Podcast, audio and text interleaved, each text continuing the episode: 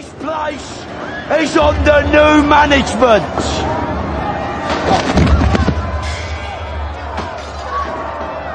By order of the Peaky Blinders. I am vengeance. I am the night. I am Batman.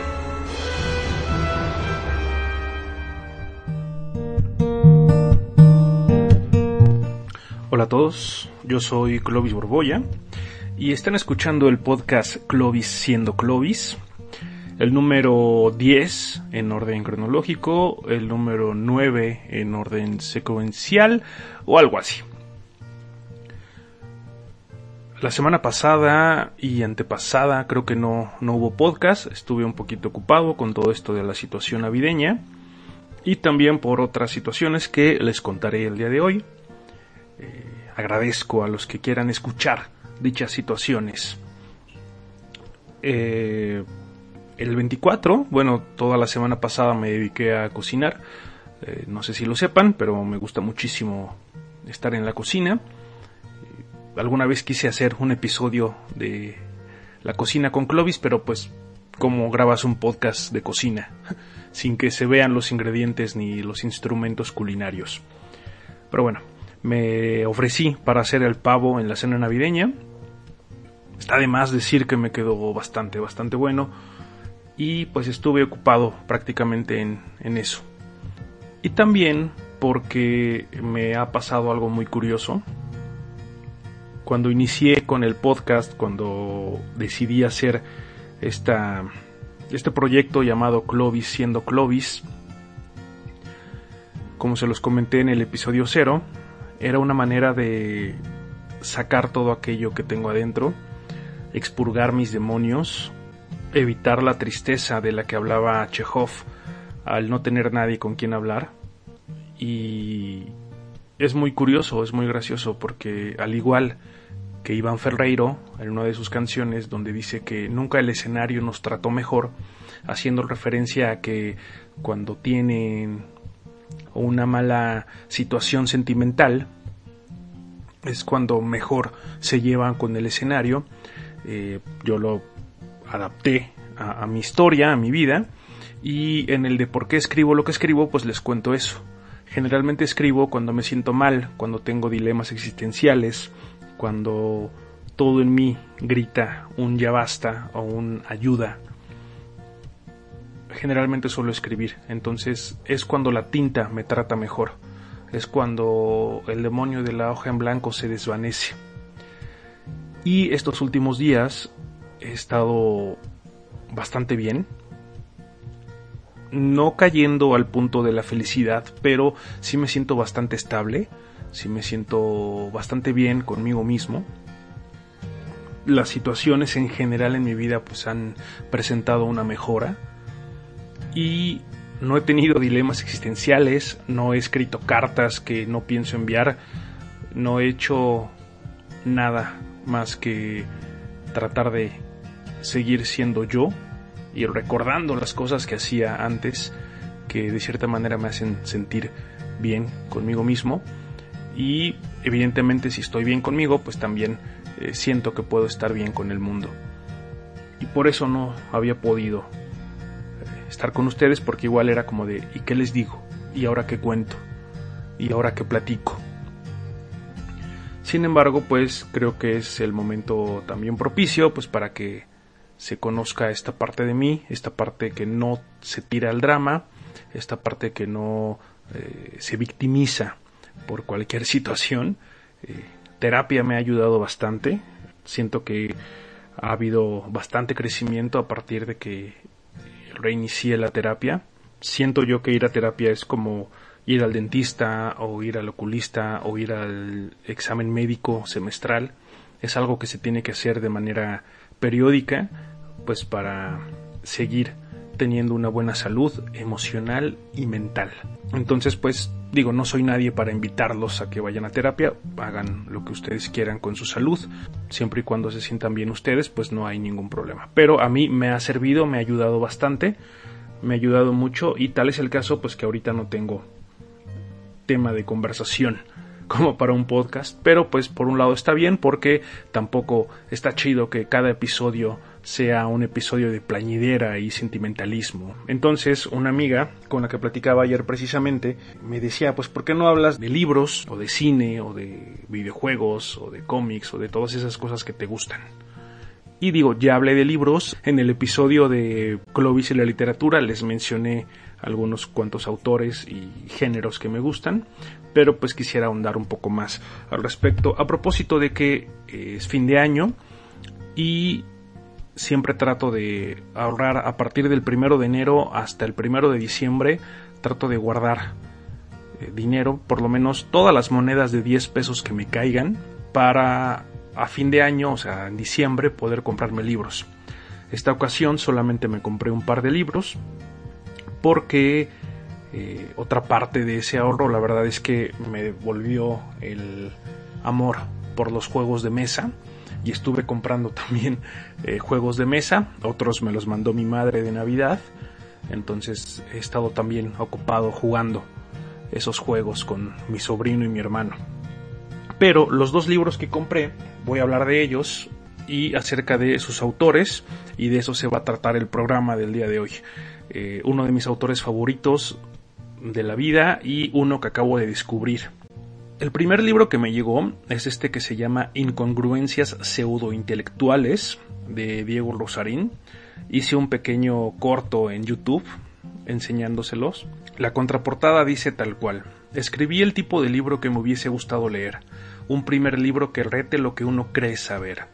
Espero que este texto sea uno de muchos que desafíe tu manera de ver el mundo y que al terminarlo te encuentres a ti mismo con muchas preguntas interesantes que detonen una curiosidad insaciable en tu persona que sea como encontrar el mapa a un tesoro en una biblioteca olvidada. Me interesa que esa travesía que empieza con este libro te transforme como persona a una persona mejor.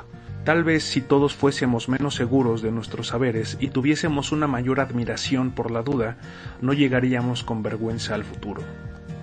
Ya sé que con este pequeño texto introductorio que viene en la contraportada ustedes pensarán, carajo, ¿es un libro de superación personal? No, no lo es más bien creo que es un libro de ideas, no ideas vagas, ideas concretas y precisas, opiniones del señor Diego Rosarín acerca de cuatro temas importantes o que para él son muy importantes, como lo es el autocuidado, la filosofía, el amor, la sociedad. Eh, en estos cuatro temas se explaya en cada página al contar sus ideas o cómo es que llegó a las ideas que, tiene acerca de la sociedad, el amor, el autocuidado y la filosofía.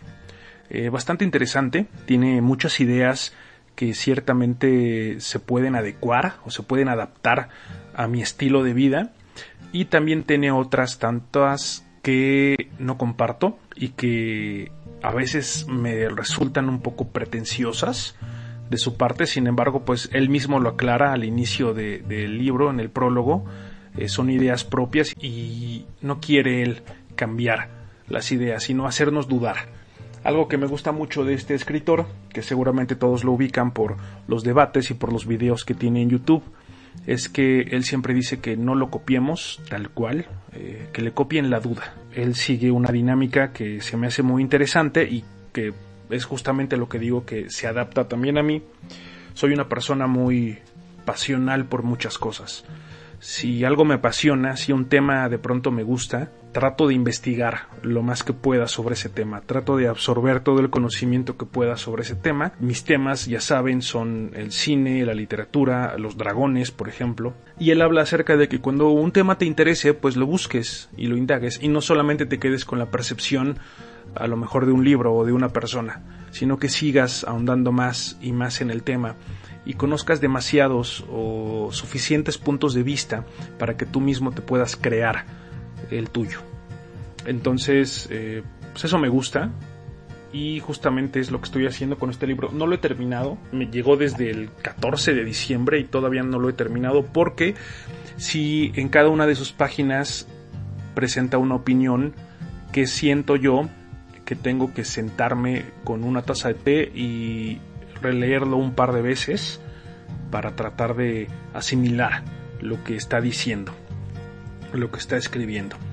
Entonces, eh, pues por eso me estoy tomando mi tiempo, me estoy dando el lujo de releer algunas partes, marcar algunas páginas que me están gustando, no con marcador ni con lápiz, no, tengo unas eh, separadores adhesivos como post-its que sirven para eh, agrupar las que más me han gustado.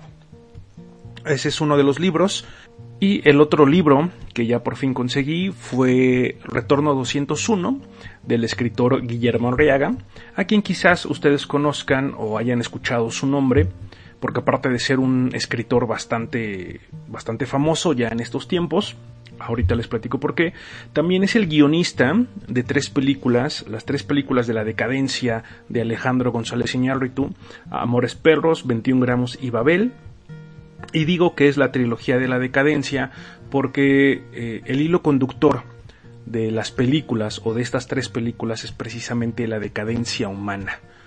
Eh, siento yo que son bastante, bastante fuertes en algún sentido, que te presentan lo peor que puede llegar a ser eh, una persona, ya sea por accidente, por equivocación o por propia decisión. De esas tres, mi favorita yo creo que me quedaría con 21 gramos. Amores Perros todavía no lo decido. Y Babel definitivamente no me gusta. Y bueno, Guillermo Arriaga también es productor y director. Él ganó el Festival de Cannes a Mejor Guión por su película Los Tres Entierros de Melquiades Estrada, película que él escribe, es guionista y que Tommy Lee Jones dirige. Asimismo, también fue director, su ópera prima como director fue The Burning Plane en el 2008, una película que catapultó a Jennifer Lawrence como una de las mejores actrices de la generación. En ese entonces Jennifer Lawrence tenía me parece que un par de películas independientes muy muy buenas y eh, The Burning Plane con Guillermo Arriaga fue lo que le dio eh, el trampolín que necesitaba para saltar al estrellato y a ganar el Oscar y a ser la actriz que, todos conocemos ahora. Y hablando de sus libros, eh, ya me puedo jactar de tenerlos todos, de contar con todos los que ha escrito hasta el momento, que son seis. El primero de ellos es Escuadrón Guillotina, que me gusta mucho porque leer mi apellido en un libro de Guillermo Arriaga, y es porque uno de los personajes, o el personaje principal, que es el abogado Feliciano Velasco y Borbolla de la Fuente, es un personaje que le ofrece a Pancho Villa en la época de la Revolución justamente un artefacto que él ha perfeccionado y hablamos de una guillotina. Por eso precisamente se llama el Escuadrón Guillotina. Este abogado, Feliciano Velasco y Borbolla de la Fuente, se ofrece para formar parte del escuadrón que va a dar muerte por medio de la guillotina a todos aquellos detractores del señor Pancho Villa que él pueda capturar. Y también pues a todas aquellas personas que se nieguen a apoyarlo en su causa, que no quieran darle dinero, pues eh, serán pasados por la guillotina. Eh, me gusta muchísimo este libro, Escuadrón Guillotina, fue escrito en 1991, bueno, más bien vio la luz en 1991 y pues creo que eh, vale la pena empezar con, con él si se busca iniciarse en la literatura de Guillermo Arriaga. Después pasamos con Un dulce olor a muerte, otro libro también eh, muy bueno que me parece que tiene una adaptación cinematográfica con Diego Luna. Eh, no la dirige Guillermo Arriaga, creo que ni siquiera la produce. La verdad no la he visto, sé que está por ahí, alguna vez buscando en YouTube la encontré, pero pues no me he dado el tiempo de verla pero ya lo haré pronto.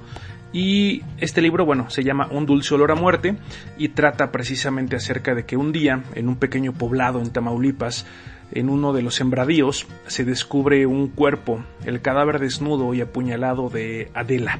El otro personaje principal, que es Ramón Castaños, que apenas si la conocía, pues decide vengar su muerte. ¿Por qué? Porque los pobladores creen que Adela era novia de Ramón y pues Ramón decide buscar precisamente al presunto homicida y cobrar venganza para que el cuerpo de Adela pueda descansar en paz. Pero lo que me parece interesante es que, eh, como bien lo mencionaba, Ramón y Adela apenas si se conocían y a Ramón sí le gustaba a Adela, pero pues nunca tuvo el valor para decirle lo que pensaba ni lo que sentía. Sin embargo, pues eh, al encontrar su cadáver, pues él decide eh, salvar su honor. Entonces, pues este libro es toda la travesía acerca de de Ramón tratando de vengar la muerte de Adela. Un dulce olor a muerte que vio la luz en 1994. Después pasamos a otro de los libros que fue el primero que leí de hecho de Guillermo Arriaga, que se llama El búfalo de la noche, eh, mismo que ha tenido una adaptación cinematográfica malísima, muy muy mala. De hecho, el mismo Guillermo Arriaga dice que es una pésima película, es con Diego Luna. Sí la vi, de hecho, si les interesa, creo que está en YouTube completa, El Búfalo de la Noche. Pero no, la película es definitivamente muy mala, la adaptación es malísima. Me quedo con la lectura. Pues de qué trata El Búfalo de la Noche? Es un triángulo amoroso, un triángulo pasional eh, que está al borde de la locura, la muerte y la destrucción. Y precisamente trata de tres personajes principales. Uno de ellos es Gregorio. Es un adolescente que tiene esquizofrenia. Está enfermo mentalmente, por lo cual lo tienen que llevar seguido al psiquiátrico. Y cuando él sale del psiquiátrico eh, se suicida. No les estoy spoileando nada, eso pasa en el primer capítulo. Él se suicida y su exnovia, bueno, su, su novia Tania, su exnovia ya, y su mejor amigo Manuel tratan de averiguar exactamente qué es lo que pasó. Lo interesante de esta historia es que Tania, la novia de Gregorio y Manuel, su mejor amigo, eh, estaban engañando a Gregorio. Es decir, estos dos personajes tenían una relación a escondidas de Gregorio. Y por lo tanto, pues cayeron en una espiral de celos, culpas, traición, bastante interesante de ver. Muy pronto nos damos cuenta que eh, sí, Gregorio estaba enfermo, pero también eh, parte de la culpa era de Manuel, su mejor amigo, quien a veces fungía como victimario. Él se hace pasar a veces como víctima, pero conforme avanzamos las páginas, pues nos damos cuenta de que Manuel verdaderamente es un hijo de puta. Es un libro relativamente corto, la edición que yo tengo es de 236 páginas. La verdad es que en dos o tres días, si tienen tiempo, lo pueden terminar y es un libro que yo recomiendo bastante, El Búfalo de la Noche. Vio la luz en 1999 Así que todavía lo pueden conseguir y más ahorita que Guillermo Arriaga está en boca de todos por precisamente la reedición de su libro Retorno 201 y porque en el año 2020 pues gana el premio Alfaguara de la literatura con Salvar el Fuego. Pero ahorita hablamos de ello.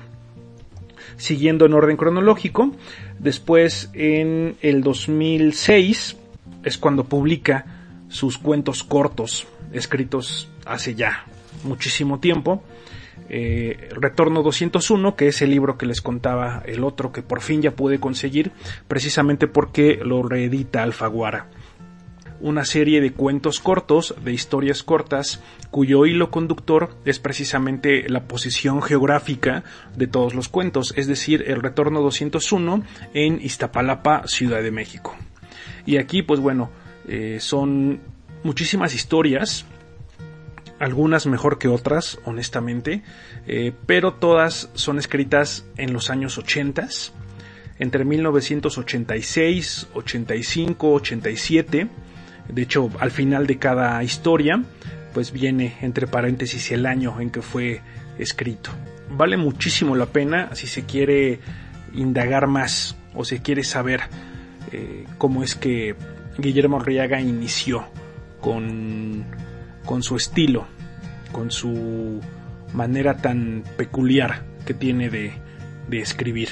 Mi historia favorita, ya la tengo aquí apartada y marcada, hasta ahorita es la que más me ha, me ha gustado y de hecho ya la he releído como tres veces. Se llama Nueva Orleans y es acerca de un alcohólico es que no sé si no sé si llamarlo violento porque realmente nunca hace nada en contra de otras personas, como que se violenta a sí mismo, eh, violenta a su hogar, pero nunca le causa daño a un tercero. Sin embargo, pues es alcohólico, eh, está un poco trastornado, tiene como estrés postraumático por ciertas situaciones que vivió, pero bueno, todos los vecinos del Retorno 201 sienten miedo de este nuevo personaje que llega a, vivir a su calle y en las noches los despierta con gritos y maldiciones y groserías y rompiendo ventanas y aventando muebles y entonces eh, pues deciden hacer como un grupo pequeñas juntas vecinales para expulsarlo del, del retorno 201 y cuando lo van a ver pues no se puede. Más bien no encuentran el valor como para decirle porque es un tipo de más de un metro noventa, entonces es bastante intimidante para ellos. Y conforme eh, avanza la historia de los vecinos que se juntan para sacarlo de, la calle, se va intercalando la historia, muy al estilo de, de Guillermo Arriaga, vas intercambiando la historia acerca de por qué cayó al mundo del alcohol, cómo es que llegó al retorno 201 y por qué es que odia tanto su vida. Bastante, bastante interesante que recomiendo yo ampliamente. Nueva Orleans dentro de Retorno 201. Y después de ahí ya vamos a pasar a mi libro favorito. Fue, este libro fue editado en el 2016. Yo lo conseguí ya hasta el 2017, me parece. Me acuerdo perfecto porque yo iba en la universidad cuando lo leí es mi favorito de Guillermo Arriaga, se llama El Salvaje y siento que tendría que hacer un, programa especial solo dedicado a este libro. La verdad es que me encanta muchísimo. Ya lo he releído como tres veces y está muy bueno. Es una historia de violencia, de traición, de venganza, de cacería, porque Guillermo Arriaga es cazador. Y se entrelazan dos historias. La historia primero de Juan Guillermo, que se queda huérfano y completamente solo. Su hermano, a quien admiraba, muere, es asesinado más bien por unos fanáticos religiosos. Debido a esto, pues sus padres y su abuela, que vivían con él, mueren de tristeza. Eh, sus padres en un accidente provocado por ellos mismos y su abuela, pues tal cual. Eh, se dice en el libro así, que murió de, de tristeza. Entonces, pues, eh, Juan Guillermo busca, busca venganza eh, un chico de 17 años buscando vengar la muerte de su hermano que conllevó la muerte de toda su familia es bastante interesante. De pronto se aparece un personaje de Chelo que era la amante de su hermano muerto y empiezan ahí un romance entre la culpa, el deseo y, el amor de verdad que también eh, lo explica o está bastante bastante bien. De hecho me he preguntado en dónde está Michelo a partir de este libro, está muy bueno. Y en contraparte, pues otra de las historias que al final se unen, se entrelazan, es la historia de Amaruk, un hombre de los helados bosques del Yukon, allá en Canadá, que se obsesiona con perseguir a un lobo, eh, trata de cazar a un lobo, porque según ellos, según en, su tribu de Amaruk, eh, una vez que tú encuentras a un lobo que tienes que cazar, eh, ya no hay más o sea, no hay vuelta atrás. De pronto tú te conviertes en el lobo, aunque te cueste la vida, tú tienes que ir tras ese lobo. El lobo se llama Nuyuaktutuk, que significa tal cual el salvaje. Les digo, tendría que hacer un, un programa especial para hablar del salvaje porque es un libro que recomiendo ampliamente y siempre que me preguntan dentro de mis tres libros predilectos, digo, es muy difícil tener un libro favorito, cuando me gusta leer mucho, pero definitivamente este está dentro de mi top 3, es El salvaje de Guillermo Arriaga. Y por último, el último que, que ha escrito y con el que de hecho ganó el premio Alfaguara 2020, el premio Alfaguara, para los que no sepan, es uno de los premios más importantes de la literatura de habla hispana. Es de una editorial que está precisamente en España, pero que pues eh, edita para todos, todos los países de habla hispana. Entonces, Guillermo Arriaga ganó el vigésimo tercero premio Alfaguara de la novela con esto que se llama Salvar el Fuego. Es un libro que sale en el 2020. Yo lo consigo en la época de la pandemia. Es cuando empiezo yo a leerlo. También bastante bueno. Son tres historias que se entrelazan, muy al estilo de, Guillermo Arriaga. Digo, no me canso de decirlo. Tiene esta magia o esta manera de conectar historias aparentemente diferentes o distintas. Tiene el poder y el talento de juntarlas en una sola. Entonces, pues, eh, Salvar el Fuego es una historia que explora tal cual la capacidad de los seres humanos para cruzar fronteras entre la locura, el deseo y la venganza. Y aquí quiero hacer hincapié en que si han puesto atención, la mayoría de las historias de Guillermo Arriaga tienen que ver con venganza, tienen que ver con culpa, tienen que ver con pasión, tienen que ver con deseo es como su hilo conductor de todas sus novelas. Alguna vez en un curso que tomé de cine, eh, nos decía el, el, profesor, los buenos directores siempre te están contando la misma película. La idea, o lo que los hace buenos directores, es que tú no te des cuenta que es la misma película. Pero si eres lo bastante atento, encuentras el hilo conductor de todas sus historias. En ese caso, por ejemplo, Guillermo del Toro, todas sus películas son de monstruos, el hilo conductor son los monstruos. Siempre hay un monstruo en las películas de Guillermo del Toro. En el caso, por ejemplo, de Woody Allen, sus películas siempre son tragedias disfrazadas de comedia. Y, hace poco, o leía en algún lugar que decía que con el tiempo las tragedias se convierten en comedias. Y bueno, ese es el hilo conductor de Woody Allen. Entonces, pues con Salvar el Fuego, la venganza, la culpa, la pasión. Y es una historia precisamente de un, un reo, el personaje principal es alguien que está en la cárcel, se llama José Cuauhtémoc. Él está en la cárcel, está cumpliendo una condena de 50 años por homicidio múltiple y de alguna manera él y Marina, que es una coreógrafa casada con tres hijos y una vida en Polanco, en San Ángeles, es sumamente adinerada, pues de pronto se conocen y se enamoran y empiezan un, un romance carcelero bastante intenso, muy muy intenso, que pues obviamente eh, los lleva a situaciones trágicas. Y por otra parte nos cuenta en primera persona la historia de Seferino, Seferino Wistlik, hermano de José Cuauhtémoc, en primera persona él nos cuenta la historia de su infancia, la historia de los tres hermanos y de cómo eh, fueron obligados y tal vez torturados por su padre para hacerlos, entre comillas, hombres fuertes, hombres de bien que no se dejaran humillar por nadie. Gracias a las historias o lo que cuenta Seferino, pues es que nos damos cuenta de por qué José Cuauhtémoc eh, al inicio del libro pues decide matar a su padre. También es un libro bastante bueno, digo, ganó el premio Alfaguara 2020, lo cual ya es como garantía. Eh, tengo algunos libros que han sido premio Alfaguara, y la verdad bastante buenos. Uno de ellos ya he hablado, que es de Javier Velasco, El Diablo Guardián. Y pues ya para terminar este podcast, para no hacerlo más largo, ya hablé un poquito de los libros de Guillermo Arriaga. Y pues a propósito de esto, ya para despedirme, quiero presumirles un tuit que escribí y que me contestó Guillermo Arriaga. Es uno que escribí justamente después de terminar de leer Salvar el Fuego. Como me lo contestó, él dice, Clovis, tu hilo me ha conmovido profundamente. Gracias de corazón por tus palabras, por acercarte a mi obra, por el gesto generoso de mandarme estos tweets. Un enorme abrazo. Ya imaginarán mi emoción, evidentemente lo publiqué, bueno, publiqué esta contestación en mi Instagram, lo presumí por los cuatro vientos, y lo que escribí fue esto, que ahorita que lo leo digo ya no es como tan grandioso, pero pues lo grandioso no es lo que escribí, sino que Guillermo me contestó.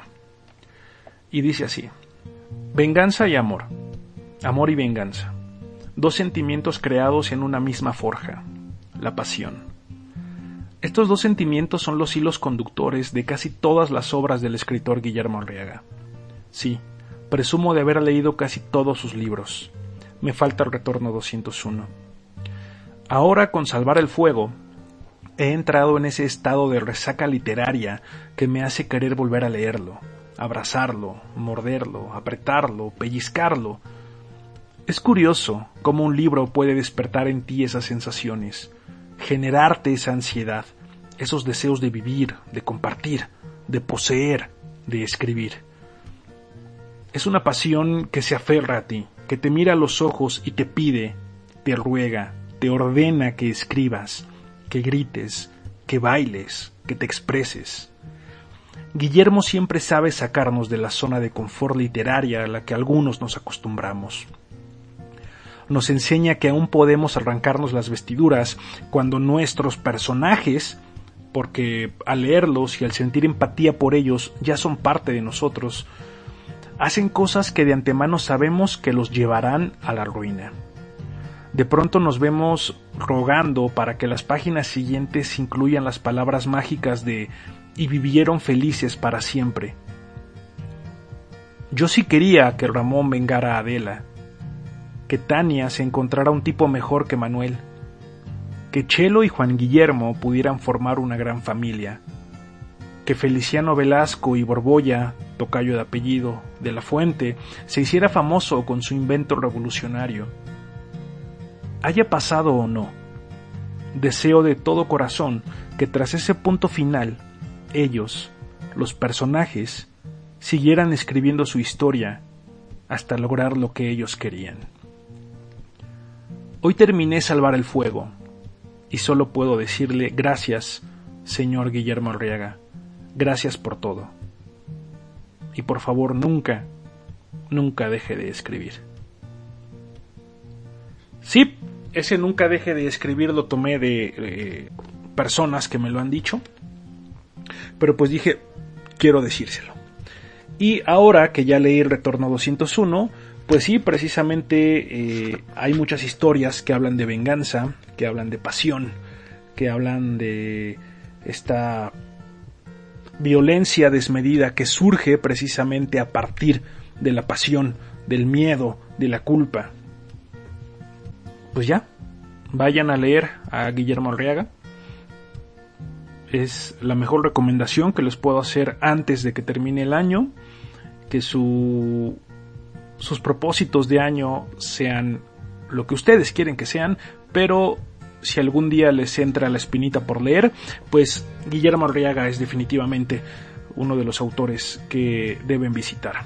Asimismo, pues también el señor Diego Rosarín, digo, si no les apetece su libro, pues eh, sí recomiendo que vean algunos de sus videos en YouTube son bastante amenos, bastante buenos. Siempre está increíble eh, escuchar a personas que piensen diferente que uno para, pues, como él mismo lo expresa, forjar tu propio criterio. Y bueno, sin más por el momento, muchísimas gracias si llegaron a este punto del podcast y yo me despido. Seguramente no nos escucharemos hasta el 2022, así que no me queda más que agradecer el tiempo que se han tomado por escuchar todos estos episodios. Nos estamos escuchando y por favor, por favor, por favor, no sueñen pesadillas. In case I don't see ya, good afternoon, good evening, and good night.